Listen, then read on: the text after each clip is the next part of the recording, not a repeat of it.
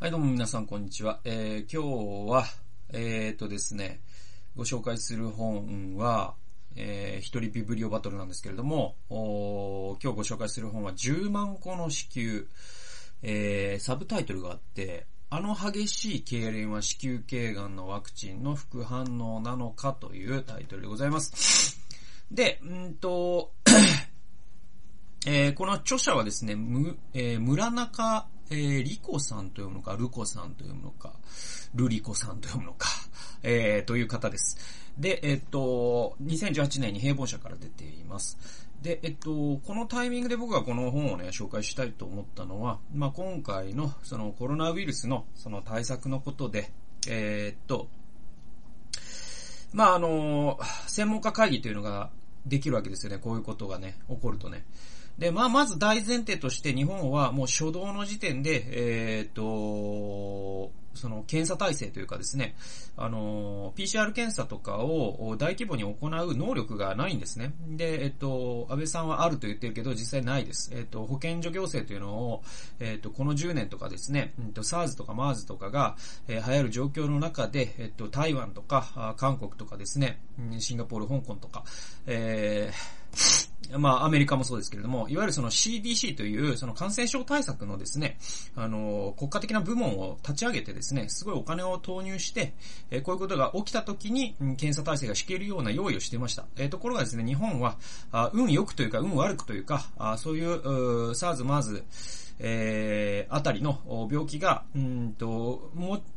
局所的には入ったんですけれども、感染拡大しなかったと。だから、そういう世論の高まりもなかったということで、えー、準備できていなかったんですよ。うん。だから、あの、検査できないんですね。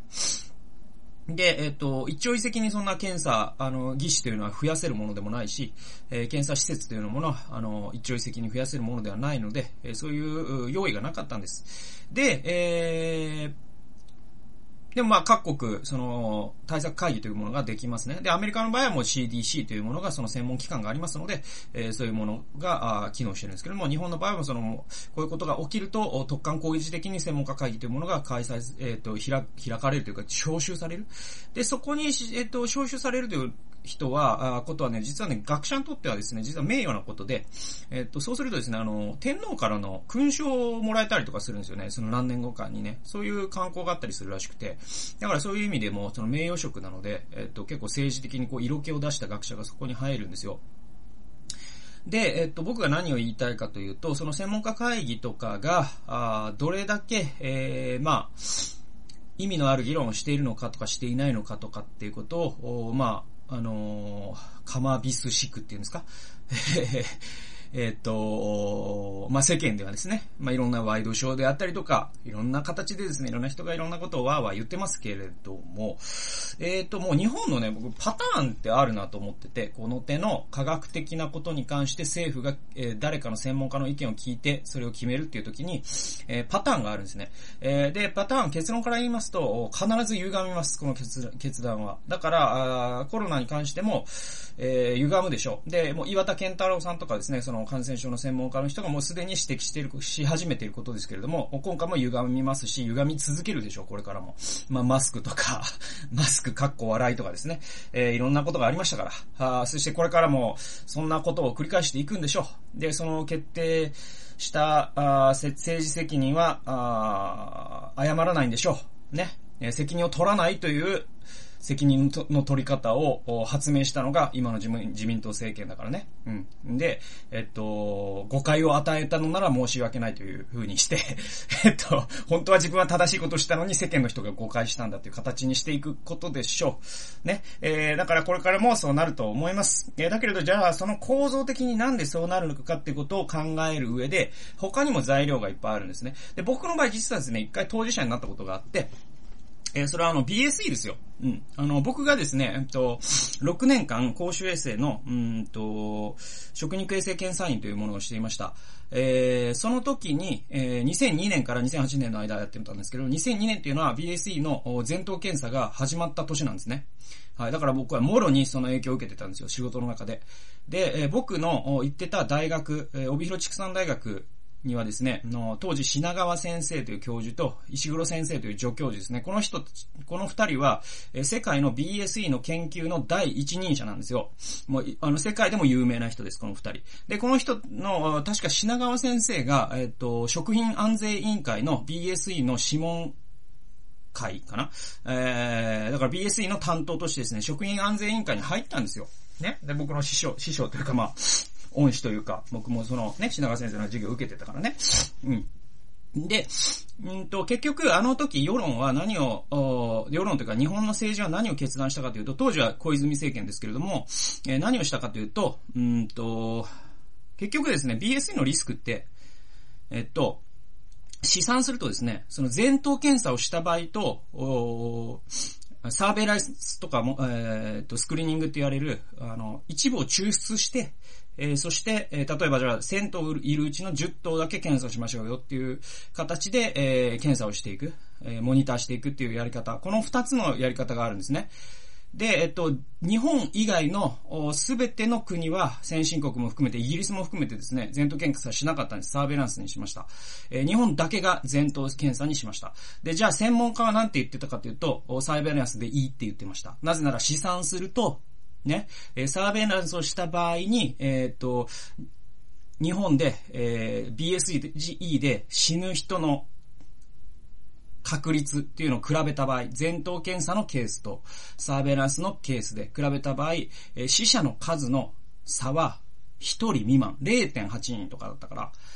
で、その予算で言うとですね、ものすごい差があります。えー、前頭検査をするということのコストはもう莫大です。甚大です。もう、あの、多分11年で何百億とかでしょう。だから、これを10、20年近く日本はやりましたから、多分超っていう単位のお金が使われることになりました。えー、そして人もたくさん使いました。僕も何回も BSE の検査やりました。前頭検査やりました。えー、僕も何日、何十日、それに、えー、丸何十日、あるいは100日、えー、200日とかかな。まあ、使ったかわかりません。1, えー、週間に1回 BSE 検査の日っていうのも回ってきますので、えー、で、そこで僕は抗原抗体検査っていうのをやってました。はい。それで、えっと、何を言いたいかというと、その時にじゃあ専門家会議の人は、えっと、前頭検査は意味ないよって言ったんですよ。政治家にね。だけど政治家は、前頭検査をしました。決断しました。えー、なぜか、えー、日本の世論はゼロリスク進行っていうのを強く信じてたって、世論がもう絶叫してたからです、あの時。もう世論が集団パニックになって、前頭検査をやれーって叫んでたからです。ゼロリスクを俺たちは望むって言ってたからです。だから、あるリスクとあるリスクを冷静に比べてこっちのリスクを取るっていうことが日本の国はどうしてもできないんです。はい。えー、そういう国なんですよ。で、うんと、まあ、今回のコロナで言えば、えー、あと1ヶ月ですね、この緊急事態宣言が長引くと、もう日本は多分終わるでしょう。あの、本当に本当に。あの、大企業とかは内部留保がね、莫大にあるからね、えー、なんとか続くかもしれないけれども、中小企業はバッタバッタと潰れていくでしょう。えー、そうなった時に、えー、それで自殺する人がいるかもしれない。あるビジネスがなくなるということは、えー、いろんな形で社会を、まあ、地盤沈下させますね。えー、そういうことによって医療であったりとか、教育であったりとかですね、いろんな分野にほころびが出てきて、えー、実はその死者数にはカウントできないほどの、まあですね、あのー、国力の衰えというのが出てくることでしょう。ね、だから、えー、その、なんとかまあ、イタリアにしてもフランスにしてもまだ蔓延しているんだけれども、このまま、えー、自、その外出自粛というのを続けると、もう社会が終わってしまうから、えー、この、まあ、これから社会を回すと死ぬ人もいるけれども、社会を回さなかった場合、別な形で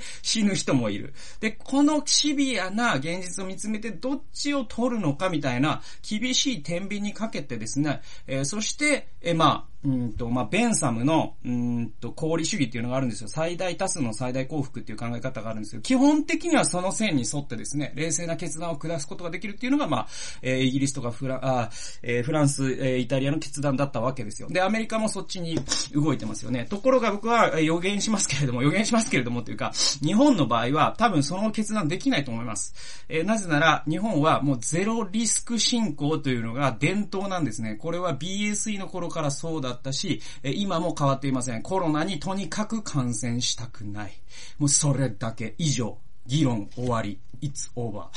はい。なんか、中小企業倒産知らない。命の方が大事だ。みたいな話になっていくんですよ。ね。で、え、これは実はこの、じゃあ、い、この本と何の関係があるかっていうと、この10万個の子宮というですね、これは何かというと、えっと、ヒトパピローマウイルスというのがあります。えー、そのウイルスは男性にも女性にもある一定の確率で入っています。はい。で、僕も持ってるかもしれません。で、えこのウイルスがあることによって女性だと子宮頸がんを引き起こされます。これはあの、え、っと、あれですね、えっと、ピロリ菌が胃がんを引き起こすのと同じ理由で、えー、そうなります。えー、癌になります。で、えー、っと、男性だと、前立腺がんの原因になると言われてます。で、えっと、今、先進諸国では、うんと、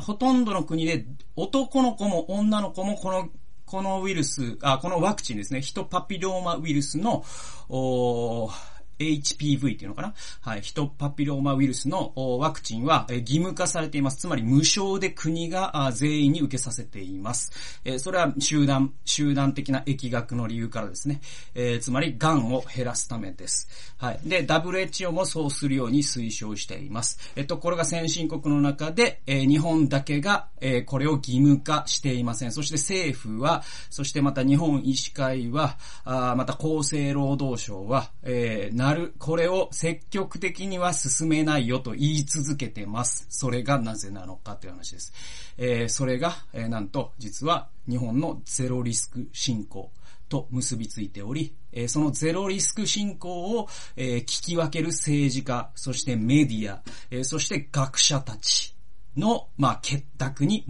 づくものなんだっていうことを、まあ、暴き出した、そういう本なんです。めちゃくちゃ面白いです、この本。で、村中さんっていう人は、なんでこんなことを書けるかっていうと、彼女は、えっ、ー、とね、もう、ゴリゴリの理系の人なんですよ。ね、もともとゴリゴリの理系の人だから論文も読めるし、科学のこと、サイエンスのことも分かってるんです。で、ベンサムの功利主義のことも分かってます。そういう人が、えー、文系のまあ、その、文章を書くという技術を持ってジャーナリストとして書いたから、えこれだけ面白い話が書けるっていう話で。で、えー、っと、まあね、2, ページから3ページに僕が今言ったようなことが要約されてるんですけれども、えっ、と、世界中どの国でも新しいワクチンが導入されれば、それに反対する人は必ず出てくる。え、しかし日本には他の国にはない厄介なことが2つあった。一つは政府がサイエンスよりも感情を優先したこと。もう一つは2014年初頭わざわざ病名まで作って薬害を訴える医師たちが登場したことだと。で、一時差し控えが3年に及んだ、えー、2016年の7月27日、日本政府は世界で初めてとなる子宮頸がんワクチンによる被害に対する国家賠償請求訴訟を起こされたと。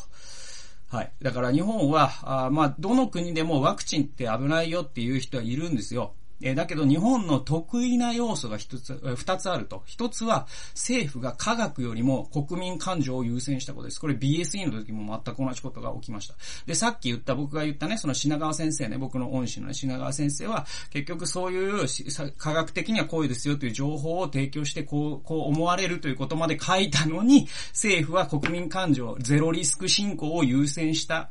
っていうので、品川先生ね、もうあの、バカバカしくなって、食品安全委員会を辞めました。はい。だからもう、まともな科学者はバカバカしくなるような国なんですよ。はい。で、えー、っと、2014年初頭、だからわざわざ病名まで作って薬害を訴える医師たちが登場した。じゃあこの登場を支えたのは何かというと、そのゼロリスク国民感情の世論なんですよ。で、そういう、あの、被害者の会みたいなものなんですね。はい。で、えっ、と、5ページですね。最初に日本で毎、日本だけで毎年、えー、3000の命と1万、1万の支給が失われていると述べた。これどういうことかっていうと、えー、日本で1年間に3000人が子宮頸がんで死んでます。はい。で、えっ、と、死なないまでも1万人が子宮頸がんになって子宮を取り出してます。はい。えー、子宮全摘手術を受けてます。前提気質手術ですね。もうその人はもう子供を産むことができませんね。はい。えー、そういうことになります。で、それを実は外科手術の現場では、そのお医者さんはもうこの手術の種類が多すぎて、みんなもうバンバン子宮頸がんになるんで、えっ、ー、とね、子宮を掘るっていうね、えっ、ー、と、業界用語があるんですって。もう、もう子宮を掘りたくないって現場のお医者さんたち言ってるんです。で、これ、えっ、ー、と、実は、ワクチンを接種すれば日本国民全員が、え、HPS の HBV か、え、ー、と、ヒトパピローマウイルスのワクチンを受ければ、この数は多分10分の1ぐらいに減るんじゃないんですか。はい。だからお医者さんも楽になるし、みんな幸せになるんだけど、えところがなんで受けないのみたいな話なんですよ。で、日本では国家、え国家買収、えー、請求、賠償請求訴訟が終わるまでには10年を要すると言われていると。だから国家賠償請求が終わるまでは、えー、接種再開を決断できる首相は、官、えー、官僚、首相や官僚は出ないだろうとも言われている。つまり、今国家賠償請求が起こされている、えー、状況下で、えっ、ー、と、政治主主導とかですね、その厚労省のトップが、えー、まあ、英断してですね、やっぱりこのウイルス、ね、ワクチンはやるべきだって言える勇気のある政治家はいません。なぜならみんな人気取りだからね。政治家は人気商売ですからね。はい。だから、よって、日本政府の言う一時差し控えがもし10年であるならば、日本の産婦人科医たちはあと10年、あと10万個の支給を掘り続けることになると、いうことを言ってるんですよ。これすごいですよね。で、あの、実際僕も知り合いで、あの、子宮頸がんになった人がいて、なった人いますよね。で、いあと、多分皆さんの知り合いにも絶対いると思います。はい。で、それだけありふれた病気だからね。でいて、その胃がんと同じように、その、えっ、ー、と、原因の、もう全部ではないですよ。全部ではないですけど、かなりの部分が、このヒトパピローマウイルスであるってことも、もう科学的に分かってて、それに対する対処法も、あるんですよ。なのに受けてないんですね、これね。すごいですよね。で、僕はちなみに、えっと、僕は、あの、僕自身も受けようと思ってるし、妻にも受けさせようと思ってるし、子供にも絶対受けさせようと思ってます。はい。えー、なぜならもうめっちゃ大事だからね。はい。受けない理由が全くないからね。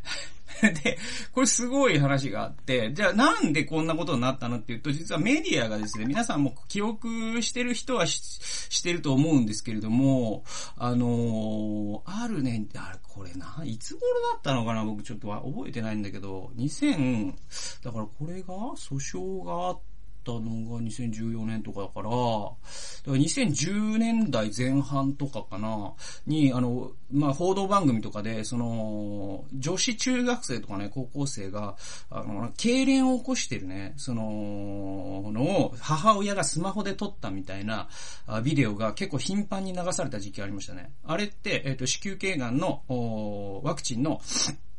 えー、副作用がこんなに恐ろしいんだっていうことを、まあ、メディアが騒ぎ立てたんですよ。で、メディアってこの手のストーリーラインが大好きなんですね。売れるから。で、メディアは大して検証もせず、その理系の人もいない、あんまりいないんでしょう。だから、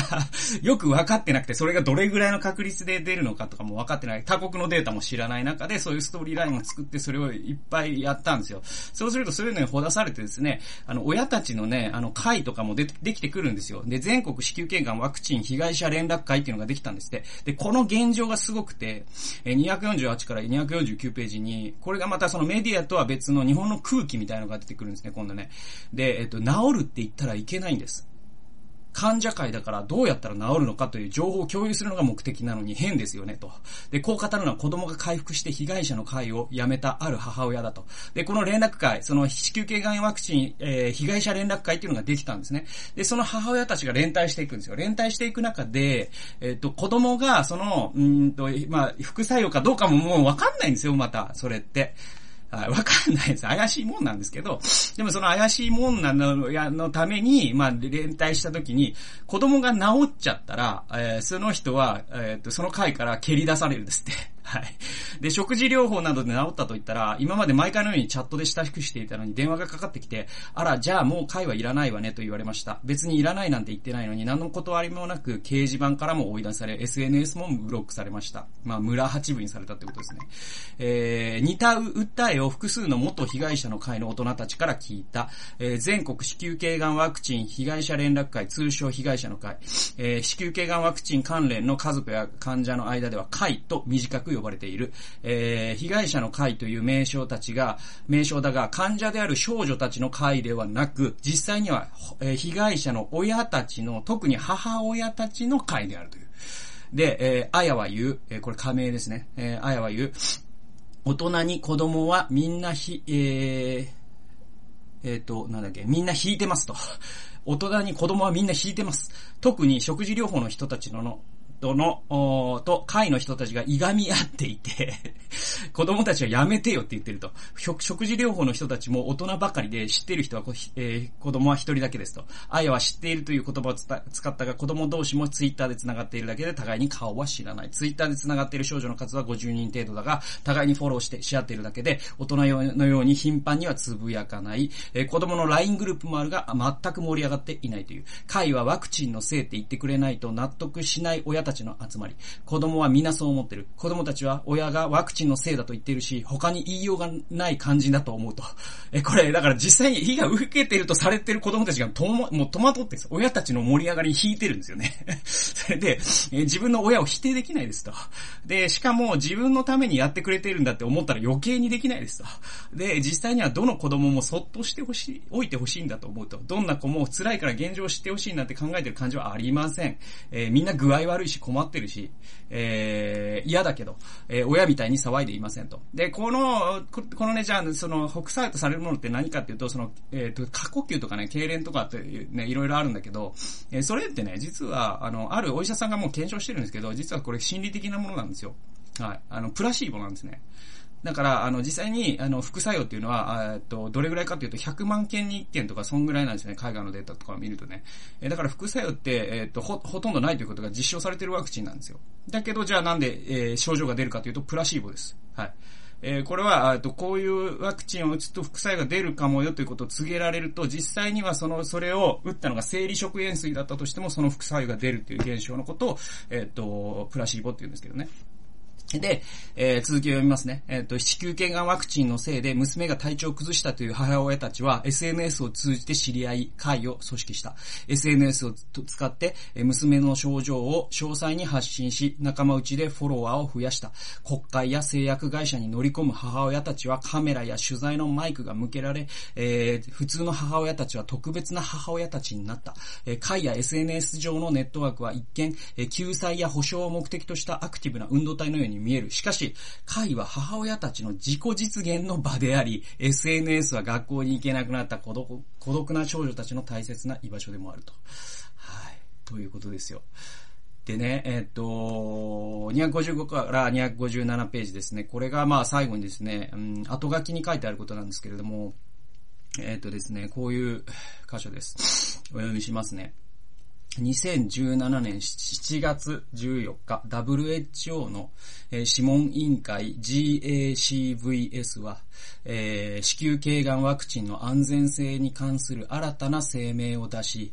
えー、日本の現状への懸念を示した。WHO が声明で日本への懸念を示したのはこれで3度目となると。えー、つまり WHO は何度も日本どうなってるんですかって言ってるんですよ。子宮頸がんってね、えっ、ー、と人類のすごいですね、えー、大きな死因の一つなのに、で、その解決方法も分かってるのに、なんで日本はこれを国家的に打たないんですか？えー、他の国は打ってますよって言ってるんですよ。ね。で、その声明なんて言ってるかっていうと、ワクチンを適切に導入した国では若い女性の、えー、全癌病変が約50%減少したのとは対照的にという文章に続いて日本の名前を挙げ、90、1995年から2005年まで、えー、2005年で3.4%増加した日本の子宮頸がんの死亡率は、えー、2005年から2015年には5.9%増加し、増加傾向は今後15歳から44歳で顕著となるだろうと具体的な数字を挙げた。はい。今回の声明の趣旨を一言で言うと、子宮頸がんワクチンのゼロリスクですね。これ、だから子宮頸がんワクチンのゼロリスクというものをなぜか特異的に求めている日本という国は何なんですかということを、まあ、世界から言われてるんですよ、日本って。で、前回の声明で唯一のリスクとして挙げられたフランスにおける200万人のデータから得たギランバレー症候群の発症率が10万分の1程度上昇する可能性について、イギリスで1400、あ、1040万接種、アメリカで6000万接種と副反応報告のあった270万接種を解析した結果、接種本数、メーカー接種からの期間問わず、ギランバレー症候群のリスクは否定できると評価を改めたと。はい。これすごいですよね。はい。ギランバレー症候群の発症率が10万分の1程度上昇する可能性ってどんな可能性だよっていう、10万分の1上昇するっていうのは、だから、えっと、ギランバレー症候群が発症する確率が、じゃあ10万分の1って 0. えー、0、0、0、1かな？だと思うんですけど。パーセント上昇するんです。じゃあ、だから元々が0.000、01だとしたら、えー、0.00011になるみたいな話です。これももう何言ってるかわかんないでしょ？とにかく何言ってるかわかんないんですよ。だから、えー、っと、そうですね。だから10万人に、えー、っと、一人、ギランバレー諸君が増えるかもしれないって言ってるんですよ。リスクがね、言われてた200万人の接種でね。だけど、これも、後に1000万接種と6000万接種を合わせて7000万接種を解析した結果、これすらも否定できることが分かったっていう評価になりました、今度はね。で、ソーシャルメディア上でよく見かける子宮頸がんワクチンで不妊になるという陰謀論への明確な答えも用意されたと。で、子宮頸がんワクチン不妊仮説は、子宮という言葉からの単純な連想によるもので科学的根拠はないと。ね、えー、若い女性に接種するワクチンだけに、えー、妊娠出産に関する安全性の担保が重要なことは言うまでもないが、デンマークの54万805例、えー、アメリカの9万2000例の妊娠について行った解析結果はいずれもワクチンとの因果関係はなし。えー、妊娠に気づかず妊娠中に接種してしまった場合ですら、母子ともにリスクは認められなかった。と。はい。危険だとニュースになっ、あ、危険だ。これはニュースになっても安全だ。これはニュースにならない。しかし、国民が安全だとは知らずに危険を信じ込んでいる状況は本当に危険でもニュースでもないのだろうか。私の知る限り、ジョン・マドックス賞受賞、えー、のニュースが出るまでに、えっ、ー、と、WHO の新しい声明について報じた、あ日本のメディアはないと。はい。だから、えっと、世界、だからこれ、なんだろうな、ジョン・マドックス賞受賞って何なんだ、何だったかな忘れたけど、要はその、この、子宮系がワクチンが安全なんだよっていうことの記事が、確かこの方が書いた記事かな？が、えっとなんかその国際的な賞を受けたんですよね、ジャーナリストのね。えー、で、それをやっと日本のメディアは報じてくれたんだけど、それまでそんなことは誰も一切言わなかったんですよ。日本の国民全員が勘違いしているんだという事実を誰も指摘しなかったんです。メディアが、新聞も、テレビ局も。はい。なぜなら、えー、この国民がヒステリックになってゼロリスクを叫んでいる状況の中で BSE の時も全く同じでしたけど、えー、実はこのリスクってね、あの、他のリスクに比べたら実は大したことはないんですよっていう人は袋叩きにされますから。はい。そういう社会ですから、日本は。だからコロナでも今回そういうことが起きる、起きないといいなって僕は思ってます。はい。はい。で、えー、で、えっ、ー、と、265ページです。えこれま総括としてですね、子宮頸がんワクチン問題は医療問題ではないと。で、子宮頸がんワクチン問題は日本社会の縮図だって言ってるんですよ。ね。で、これ BSE 問題も同じだったと僕は思ってるし、放射能問題も同じだったと思うし、多分今回のコロナも同じことになると思います。だからそういう国だから、その体質変わってないからね。ゼロリスク信号っていうのが。はい。で、この問題を語る5位は、思春期、性、母子関係、自己実現、妊娠出産、痛み、死といった女性のライフサイクル全般に関わるのはもとより、市民権と社会運動、権力と名誉と金、メディア、政治、アカネ、アカデミアの機能不全。これ、ま、学会ってことですね。学会の機能不全。代替医療と宗教、えー、科学と法廷といった社会全般を語る言葉であり、真実を幻へと誘う負の引力を帯びていると。はい。真実を幻へと誘う負の引力を帯びているのが、まあ、子宮頸がんワクチンなんだよって言ってるんですよ。だからこれって、えー、ただの医療問題じゃなくて、もう日本社会というものの病理を炙り出す問題の一つでもあるんだよって著者は最後に言うんですね。で、この病理って僕治ってないと思ってるから、まあ、今回のコロナも多分ひどいことになるんじゃないですか。はい。なると思いますよ。はい。あの、うん。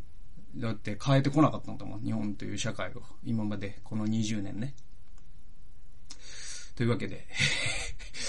悲しい結末になってしまいましたけれども、僕はまあこれを少なくとも警告しておきたいなと思いました。ね。だからまともな人の発言がさ、やっぱり、うーん、ね。やっぱ民放メディアとか、あ大手新聞社っていうのは覚醒器だから、もうね、あの、かつてのような批評力とかはなくなってるけど、でも覚醒器としての力はやっぱり強いですよ。やっぱりテレビと、テレビしか見てないっていう人多いから。でもそのメディアがまともなことを今報じなくなった今ですね。でも YouTube とか、あまあね、いろんな独立系のメディアで一生懸命、えー、大事な情報を発信している多くの人たちがいて、だから山山中教授のね、ああいう番組とかもすごい大事だったし、岩田健太郎さんが本を書いたことも大事だったし、え、そういうですね、本当に大事な声をですね、やっぱり僕らが拾うアンテナを常に立てておくこと、えー、そういうアンテナを立てておくことがひいてはですね、メディアに影響を及ぼして、で、メディアがやっぱり冷静なですね、リスク評価と、そしてリスクを比較して、そしてどっちのリスクを取っていくのかという厳しい決断ではああるけれども、それをやっていくということを決断していくというポピュリズム、その大衆迎合ではなくてですね、えー、大衆迎合になると必ずゼロリスク進行が勝ちますから、絶叫しますから、彼らは。ね。だけども、冷静に選び取っていく。えー、こういうことができる国に僕はなってほしいなと、願い続けております。はい。そんなわけで今日は10万個の支給お送りしました。最後までお聴きくださりありがとうございました。それではまた次回の動画及び音源でお会いしましょう。さよなら。